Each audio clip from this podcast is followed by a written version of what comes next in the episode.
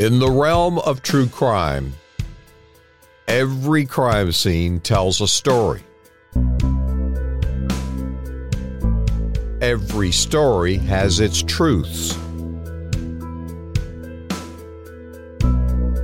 These are the stories from inside the crime scene tape that separates fact from fiction.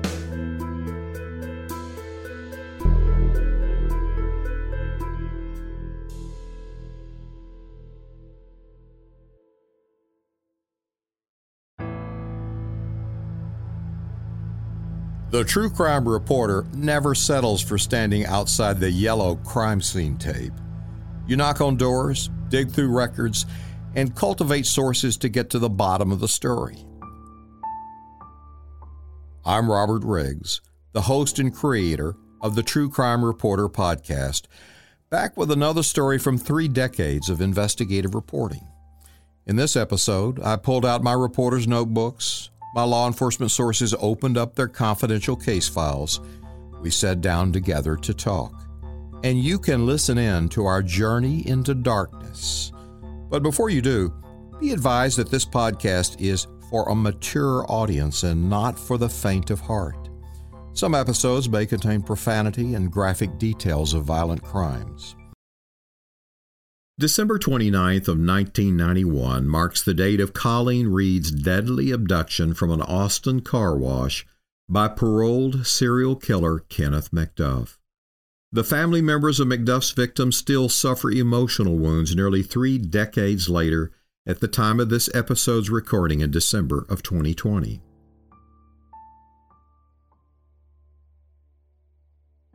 The tragic loss and the horrific details of the sadistic torture of Miss Reed were etched into the memories of her family and friends forever. There is no such thing as closure, not even when McDuff was executed by lethal injection for the murder of 22 year old Melissa Northrup, the pregnant mother of two children abducted by McDuff from a Waco convenience store during her night shift in 1992. After his execution in 1998, Northrup's mother, brother, and family members of McDuff's other victims told me they would sleep better knowing that a corrupt system could never release a serial killer from prison again to hurt another innocent woman. But the pain continues. It bubbles to the surface as the calendar triggers memories. December 29th stands out on that mental calendar for the family of Colleen Reed. That's when the 28 year old petite accountant went to a self service car wash on an evening 29 years ago. It was located on West 5th Street near the popular Tex Mex restaurant El Arroyo. Little did Miss Reed know that for weeks serial killer Kenneth McDuff and his accomplice Alva Hank Worley had been cruising around the University of Texas campus in Austin looking for the right moment and the right type of woman to abduct. McDuff had come close to snatching little girls roller skating down a sidewalk a few days earlier. The sick irony of all of this is that McDuff was on the hunt. That was his word for it, hunt. Just a few blocks from the Texas Capitol, where Senator Ted Lyon had grilled members of the Texas Parole Board about why they had released 65 former death row inmates, including McDuff. When the U.S. Supreme Court struck down the death penalty in 1972, McDuff's death sentence, along with other death row inmates, was commuted to life. All of them would become eligible for parole. But who in their right mind would set any of them free to kill again? I had broken the blockbuster story that triggered the hearings. I told the television audience that McDuff was known as the broomstick killer. He had abducted three teenagers outside of Fort Worth in August of 1966, executed two boys who were cousins, and violated a teenage girl with a jagged broomstick handle before he used it to crush her throat. 23 years later, one day after walking out of prison in 1989 on parole, McDuff started a new killing spree. By the time of the Senate hearings, McDuff had turned Central Texas into a killing ground. Women's bodies started turning up, just as a Texas sheriff who had apprehended McDuff in 1966 predicted when he first heard the shocking news that McDuff was out on parole. The parole board claimed it secretly released McDuff and other violent offenders to relieve prison overcrowding. Later, one member who voted to free him said they had to scrape the bottom of the barrel in order to turn loose 150 inmates a day to stay out of trouble with a federal judge. But allegations of corruption continue to hang over McDuff's release from prison until this day. McDuff cruised hundreds of miles, a typical trait of serial killers on the hunt for victims. In December of 1991, McDuff and Worley drove around Austin in a two door tan 1985 Ford Thunderbird with a long, distinctive body style that was memorable to witnesses. McDuff's soulless, chocolate colored eyes spied Colleen Reed alone in the car wash, spraying soap to remove dirty streaks on her white Mazda Miata sports car. He stalked his prey like a shark. Circling the car wash, McDuff quietly rolled into a nearby stall. McDuff slipped up behind Colleen Reed. Bulked up from pumping iron in prison, McDuff grabbed Reed around the throat with one massive sized hand, lifted her off the ground, and shoved her into the car. Witnesses heard a shrill scream, a car door slam, and got a brief glimpse of McDuff and Worley as they sped away, but no one got the license plate number. Colleen Reed suffered unthinkable acts of rape and sadistic torture for hours Worley confessed that she screamed so much that finally nothing came out when she screamed. Finally, McDuff announced he was going to, quote, use her up. Leaving Worley behind, McDuff drove away to find a shovel with Miss Reed in the trunk of his car. Seven years later, a month before McDuff's execution, prison investigator John Moriarty used a ploy to close the chapter on Miss Reed's death. McDuff wanted to see a dentist on death row to relieve a painful toothache.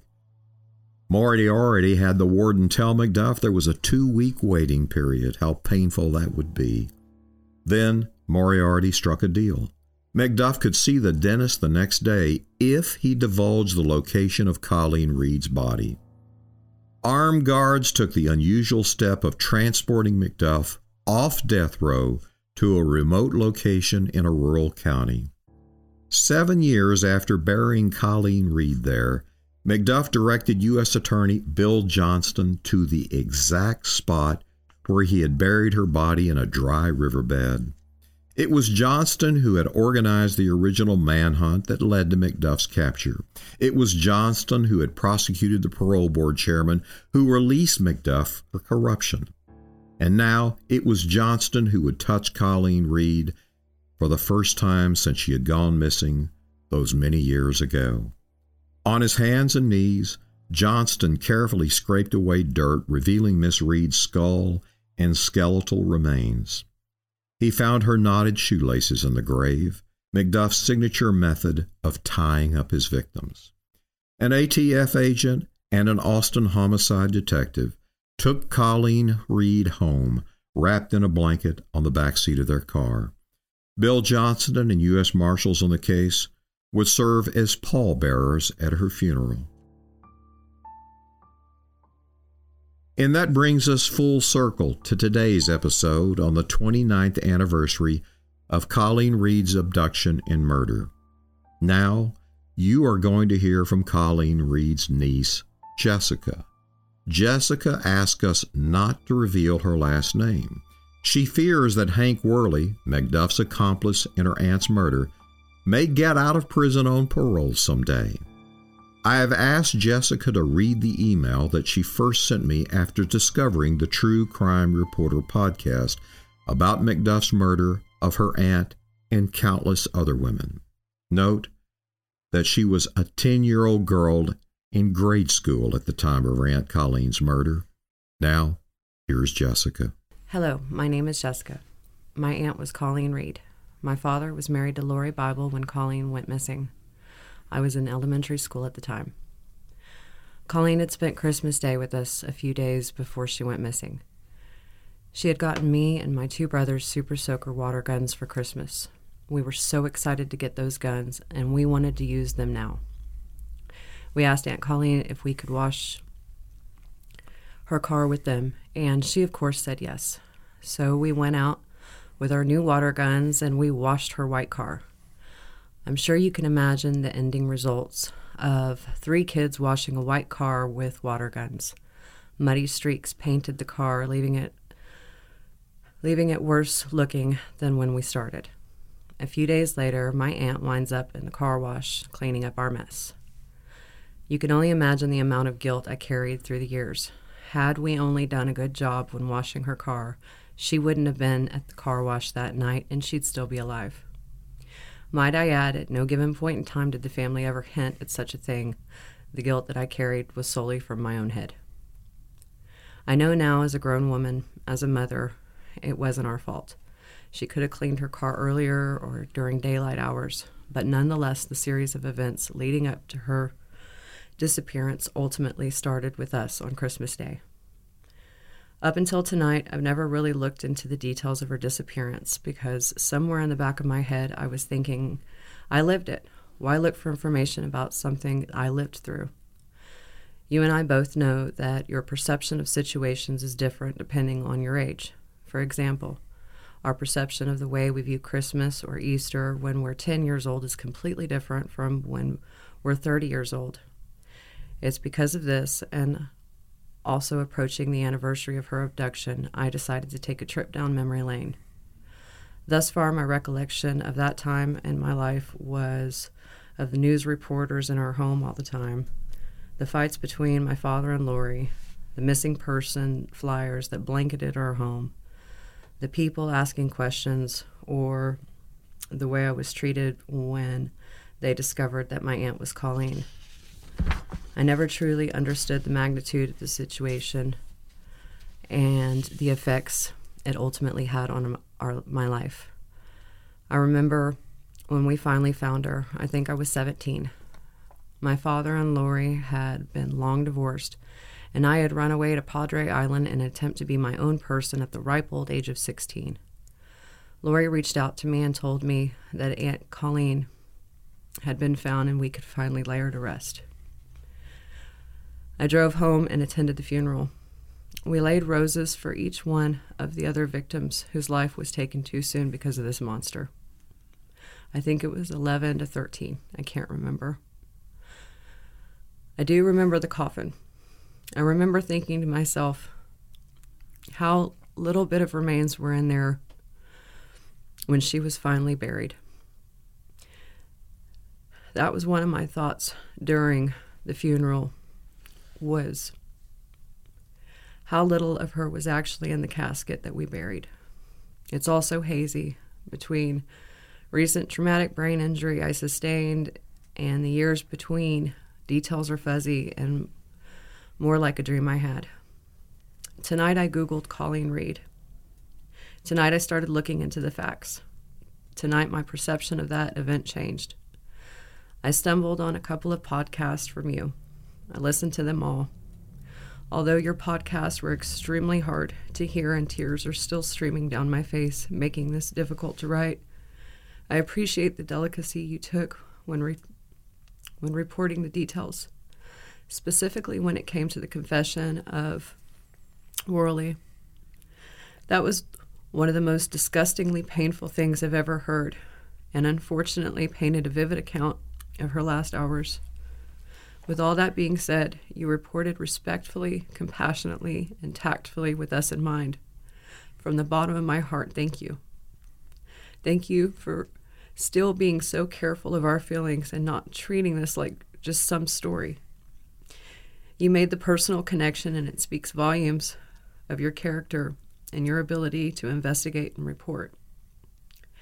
I doubt if I can be much help, but if you find yourself in a situation where I could, please don't hesitate to reach out. I hope you blow the top off these crooked bastards on the parole board if you haven't already.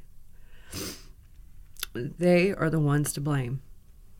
And I spent years blaming a little girl who was only in elementary school.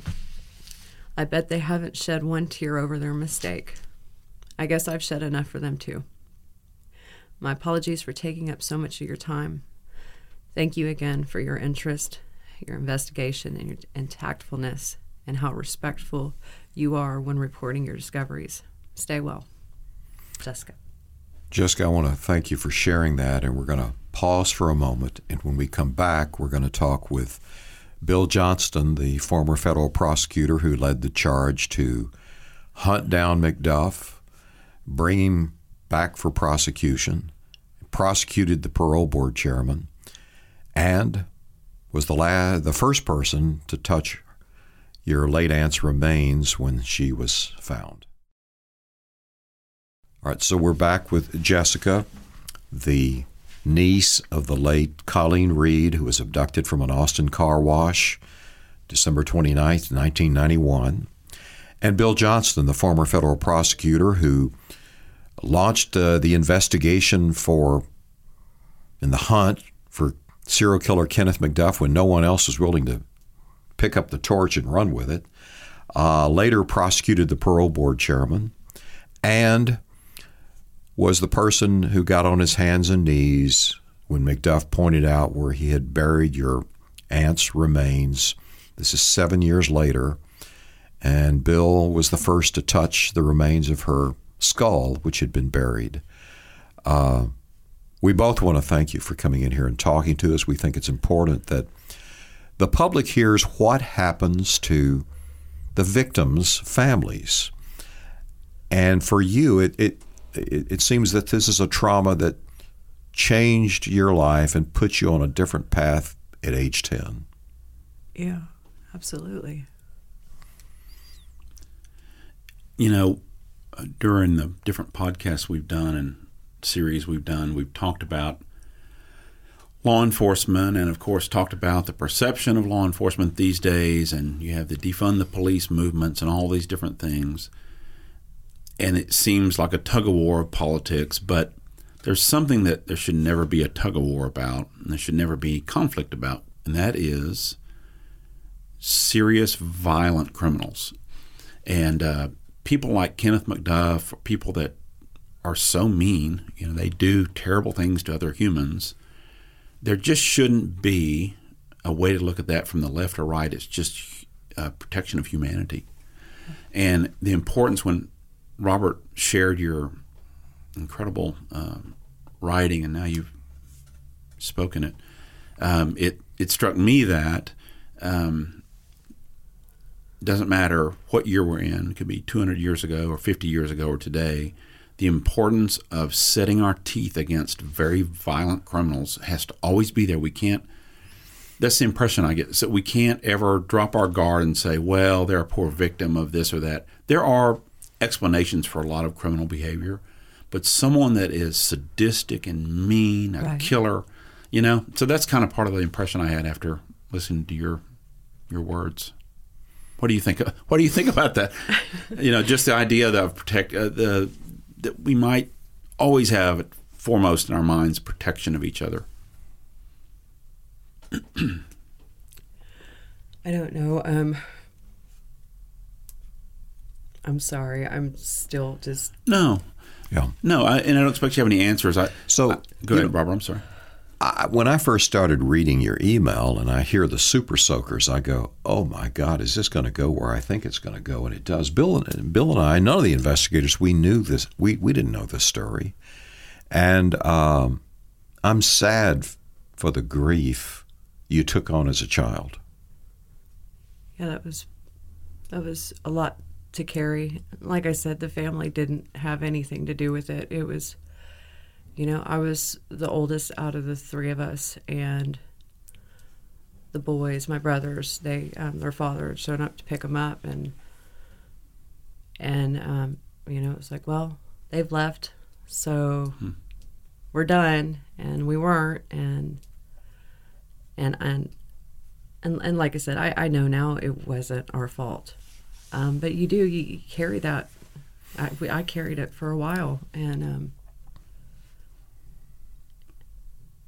I don't know. It probably probably had a bigger effect on me than I than I think it Mm-hmm. did in life.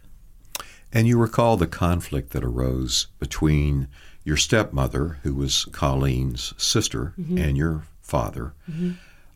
Tell us ab- about the, what what did you see happening that it does to a relationship, a, a violent crime and loss like this? everybody's hurt and and when people are hurt you know you're not careful of other people's feelings. You because you're experiencing your own pain. And so there was you know and now, granted i was i was young and back to perception of things um, it's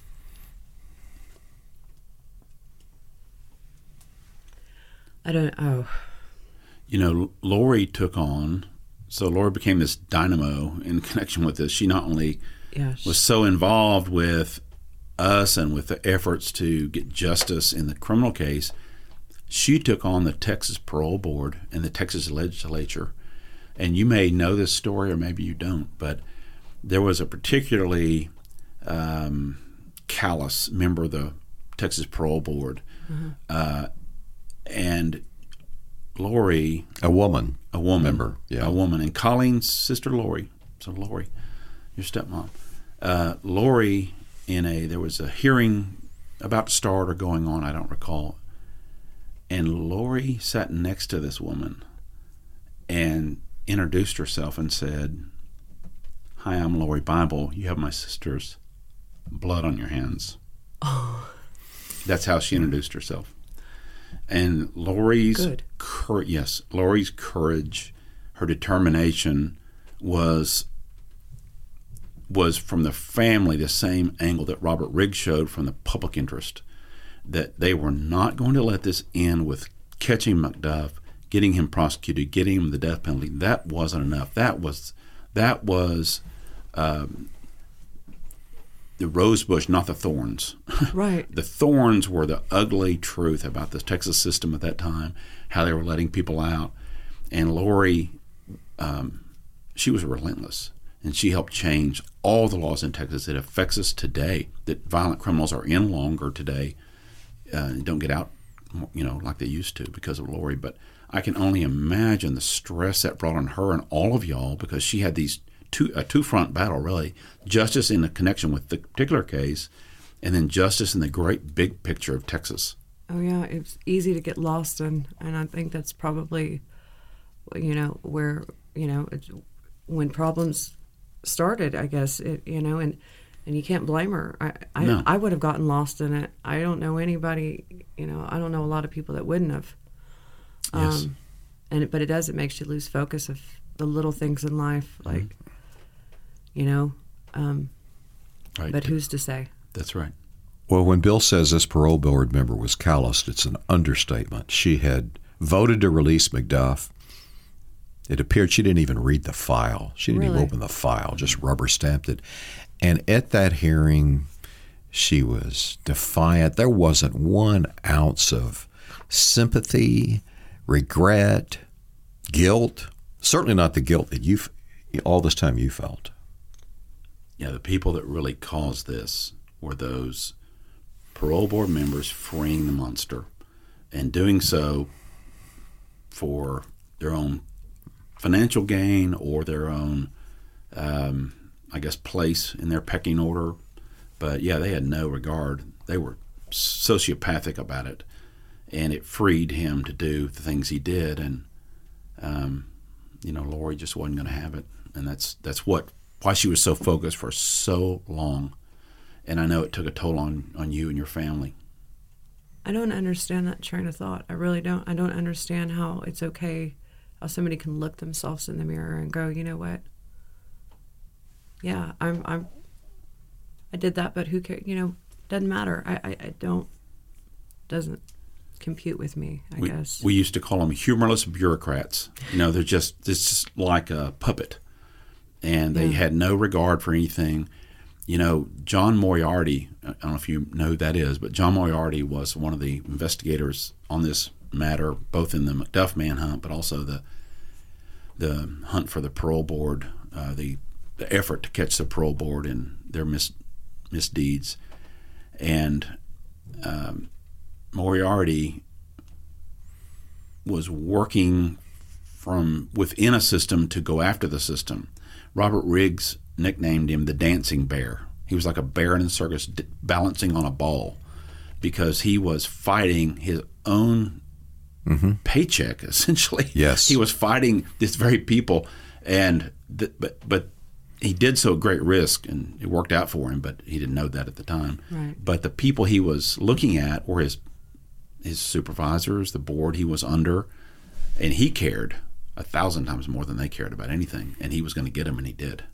So I need to say thank you to him Oh, too. he's John Moriarty. And he's guy. He spent hours with McDuff on death row trying to give it, get him to give up the location of Lori's body. Others, the other women Colleen. that we, uh, yeah, uh, so I'm sorry, not Lori, Colleen Reed, Lori's sister, but also the countless other women that we don't know who, where, what.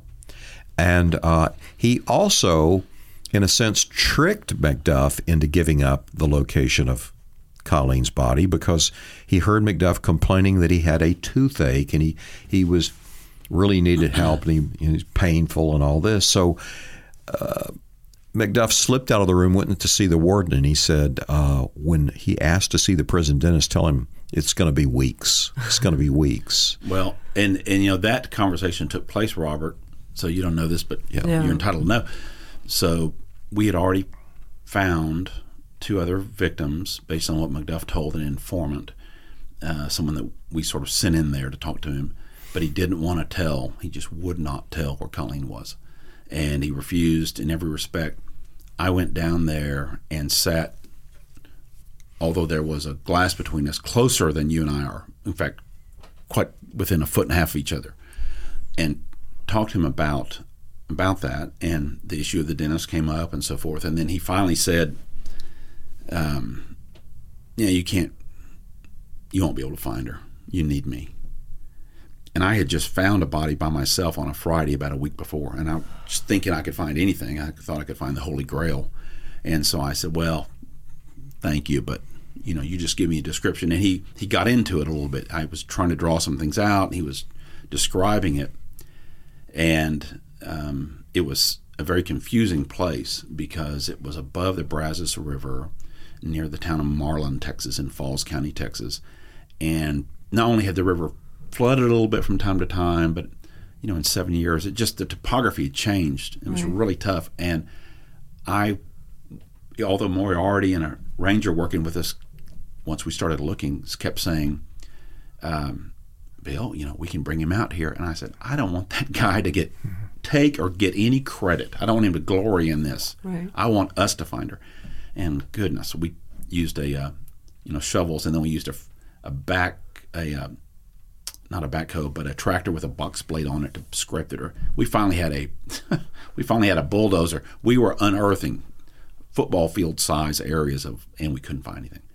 And we had almost no choice by late in the day, and the media had seen us and knew we were what we were doing. And the terrain had dramatically changed. Terrain, terrain had rural area. changed. Yes, it was very sandy. It was a, it was just a difficult area. It's a river bottom basically, and uh, so they brought McDuff out. We slipped him in, but the way you might imagine, the way he then directed us to where she was. First of all, he was exactly correct. I mean, he was, he probably was within you know six inches of being exact. Seven years. Yes, seven after the later. murder. But he was also, as again, as you might imagine about McDuff, he was also like uh, someone describing how to find their way to the toy store. You know, he was just saying, uh, "Have him stand here. No, back two feet." He was like directing traffic, and then he uh, he not only told us. This may be hard for you to hear. I want you to know it, though. He not only told us where she was, but which way she was facing. I mean, he knew in perfect detail, and I think he, and Robert knows more than I, but I think he his mentality was, you know, he he just that was his life. He just absorbed his own horror, and it was no big deal for him to tell us exactly where she was. But He didn't show any kind oh no, no, McDuff. You know, we've talked as you heard in this in the different stories about McDuff. You know, he as I said to Robert, he lacks something. And I think Robert said, What? And I said, In his creation, he lacked a spark of humanity. He was, his eyes were dead. They were like a doll or like a shark.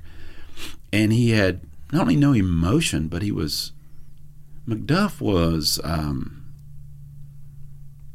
he was not like a human. Mm-mm. He was, and not like a robot either, because he was, but he was like um, maybe stories, spiritual stories of a demon or some some entity that's not of this earth or not human. Yeah. And so he discusses something horrifying, like we would discuss uh, opening a bottle.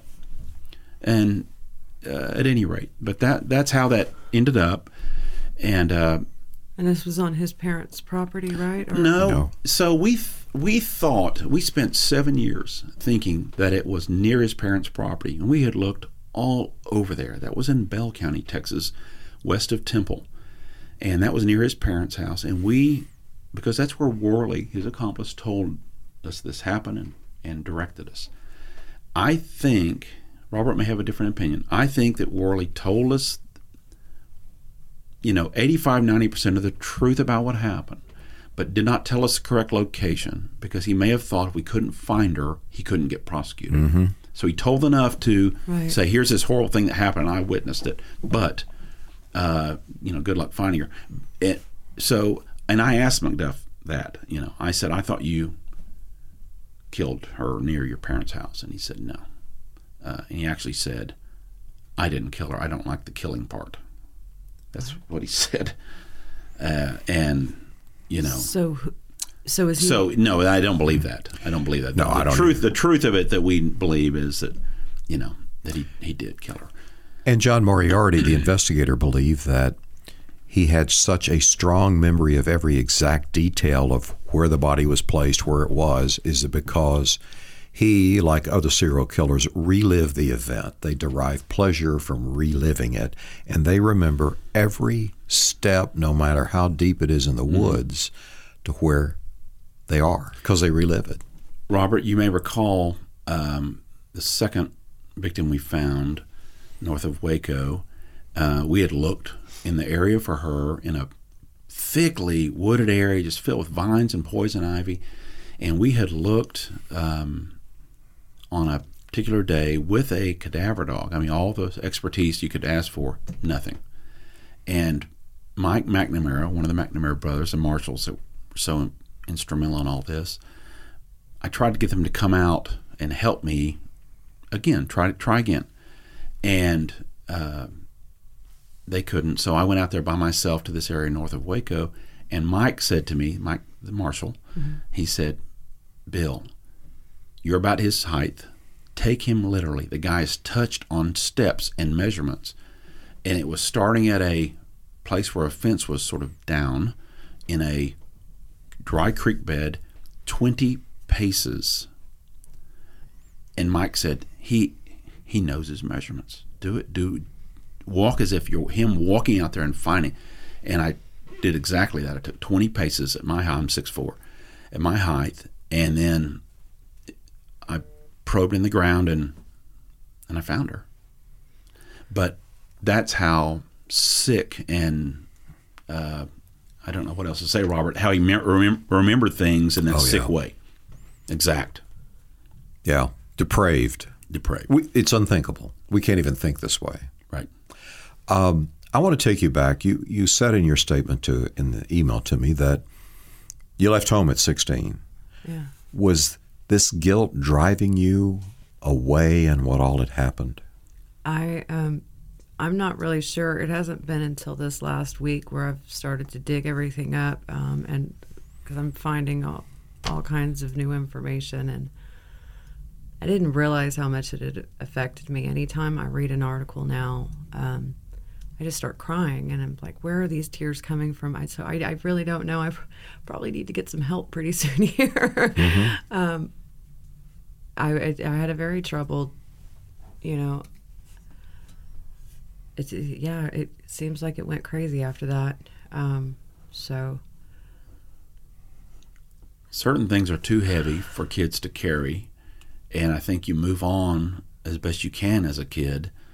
Um, but it's too heavy, and so you try to do the other things you can do, and I think you bury some of this, Oh yeah. and then at some point in your life, it you reveal it, maybe to heal. I don't know why, but I I will predict that in what you wrote, and then talking today with us, and then what's going to happen in the days and weeks to follow. I think that it will be very healing. It's my experience on some things in my childhood. It's what I'm hoping for. Yeah. Because I, I, I genuinely didn't. I, d- I didn't think that it had affected me this much, and, and I even said to a friend last night, I, said, I don't know why I keep crying as much as I am. I um, because, you know, up until this point, it's yes, my aunt was Colleen, and, and I could say that, and and and and that was that, you know, but um, never this kind of emotion, and and I don't know where it's coming from, and I. But I, I do start looking at everything and I'm going, wow, there's been a lot of emotionalness from me through the years. Sure. Now that you've heard the details from the podcast about McDuff and what happened and the other victims, have you been able to unburden the guilt? Or had you already done that? Or I had unburdened the guilt, but I I have to say that the details of her final um, hours, you know, that guilt is, you know, it's it's surfacing, it's there. Um, Hearing what she went through.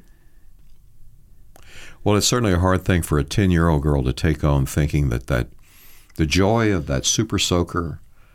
You know, I remember giving super soakers to my children, the, the fun and spraying, but that it would that you would blame yourself for what happened later. Oh yeah, I I, I don't know how anybody couldn't have. You know, it's mm-hmm. you leave a car looking as bad as we did, and and she's abducted and and killed because she's cleaning up that mess. It's like Well, you you know, of course, in the timing of events, and the um, mystery of time and moments, and it just wasn't your fault. It wasn't your fault at all. You did nothing wrong. You were a kid, and the we don't know why. Uh, we don't know why horrible things happen to people, and you know the, the world's a, a rough place sometimes with when there's people like McDuff in it, but the timing of that was not yours. It was it was just something horrible that happened. But you're you're 100 percent clear of all of it. But I know that you were sweet and wonderful to Colleen when she was here and Lori, and so thank you. And we also know it wasn't uh, your aunt's fault. It wasn't the wrong place, wrong time. It was, and what we do know on McDuff, and we do know on serial killers, they are hunters. And uh, he even talked to Moriarty on death row about he. It was his words, hunt. He was hunting like prey. Um, and there had been near misses in Austin, and God knows so many other places where he had been out cruising and saw little girls on roller skates, little girls, and was going to grab them. Right. It just it's no way to explain it or understand it. And you know, also for your information, uh, although you would have known when you were ten, until the, until your aunt's case, until Colleen's case, and the yogurt shop killings, which we haven't discussed yet. right. Until that, Austin was one of the most innocent large cities in the country. Yeah. Austin had an innocence. I used to work in Austin, prosecute cases down there, and uh, there were drug problems and things like that. But no, there was no serious violence in Austin, Texas. Nothing it like was this. no, it was a Shangri La in some respects. It had the all the fun of Austin, but no violence. Yeah. And McDuff ruined the innocence of Austin, Texas, and it exists. It, I mean, it's Yes. it's still the wake still churns from it. And so I moved there fro- in 1990 from covering the White House with President Reagan and living in Washington, D.C., which earlier President Nixon had described as the crime capital of the nation. and I was stunned in, in moving to Austin. It was very laid back, but I was stunned. Everybody left their doors unlocked. you wouldn't leave your door unlocked in Washington, D.C., but everybody left their door. And it was that kind of mm-hmm. innocence. And boy, this just sent an, an emotional shockwave through that community. and that goes back to the parole board, you know, letting him out. How dare they loose mm-hmm. a monster to the streets of Austin, Texas, Waco, Temple, Dallas? How dare they? And that, you know, they they had a hand grenade, hand grenade with the pin out. They rolled it somewhere, and it rolled in Austin, and it blew up. And that, uh, you know, the people who are supposed to be protecting us helped ruin uh, Austin's innocence. Has any of them so much as apologized? No, No.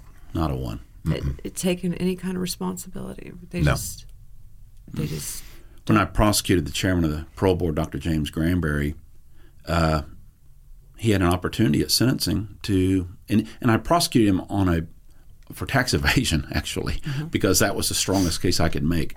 We had information that he had been offered bribes, but I couldn't prove he had accepted them uh, from McDuff's family, actually. Um, that they had tried to involve him in an oil and gas venture and things of that nature, but we couldn't prove the end of it. But but everybody knew, including the federal judge, why we had him there, and everybody knew why he was being prosecuted. It had to do with letting McDuff out.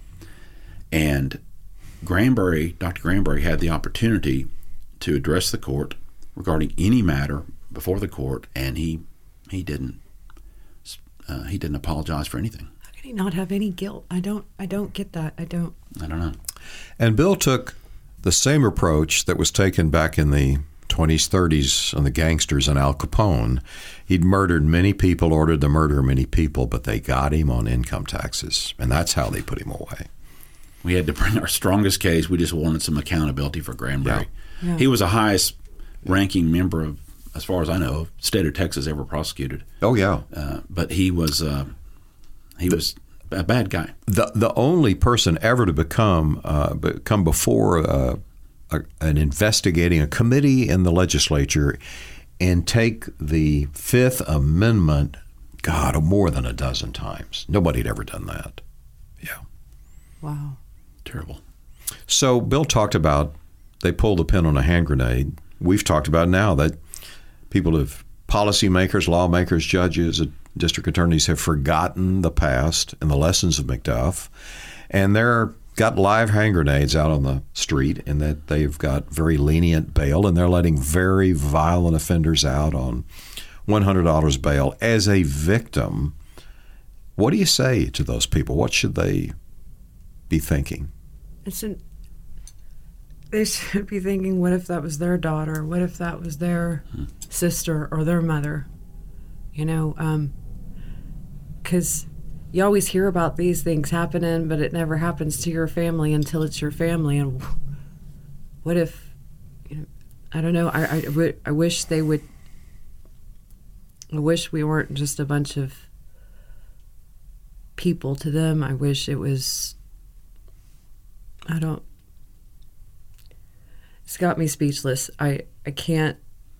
I can't understand how you can make such a big mistake, and um and go back and do it again, and you know you're. They're expecting you know with, with the definition of insanity. It's you know doing the same thing over and expecting a different result. uh, Is um, Exactly. and that's exactly what they're doing and it's it is it's insane it's i i don't know um I think there's like two dozen capital murder suspects. Now, these people haven't been convicted, admittedly, but they're charged with capital murder in, I think, in Dallas or Dallas, Dallas County. Dallas They- County. They can that- only get the death penalty or life. right that, that are that they let out. You know, that they that are running around, maybe There's within enough- a mile of us here. It's unbelievable. there's enough criminals though that that that aren't violent that they could be letting out i do- it leads me to why why is this happening what is what's the cause I I think you're right. I think they've forgotten the past. They have they have forgotten that there's a classification of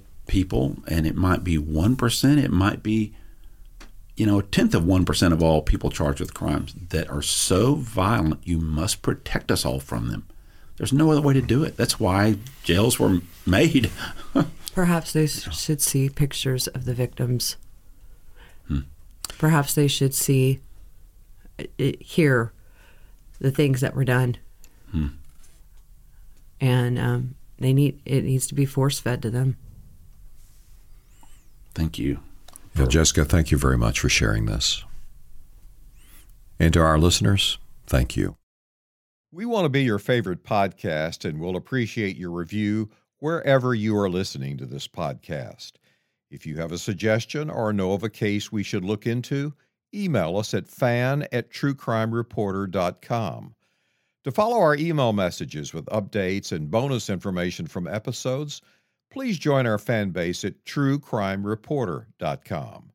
True Crime Reporter is a trademarked and copyrighted news production, hosted and written by me, Robert Riggs, executive producer Elizabeth Arnold, producer and operations manager Grace Woodward, producer Siler Burr, original music for the Free to Kill series Blair King, sound design for Free to Kill Matt Stoker, graphics Brian David Kerr.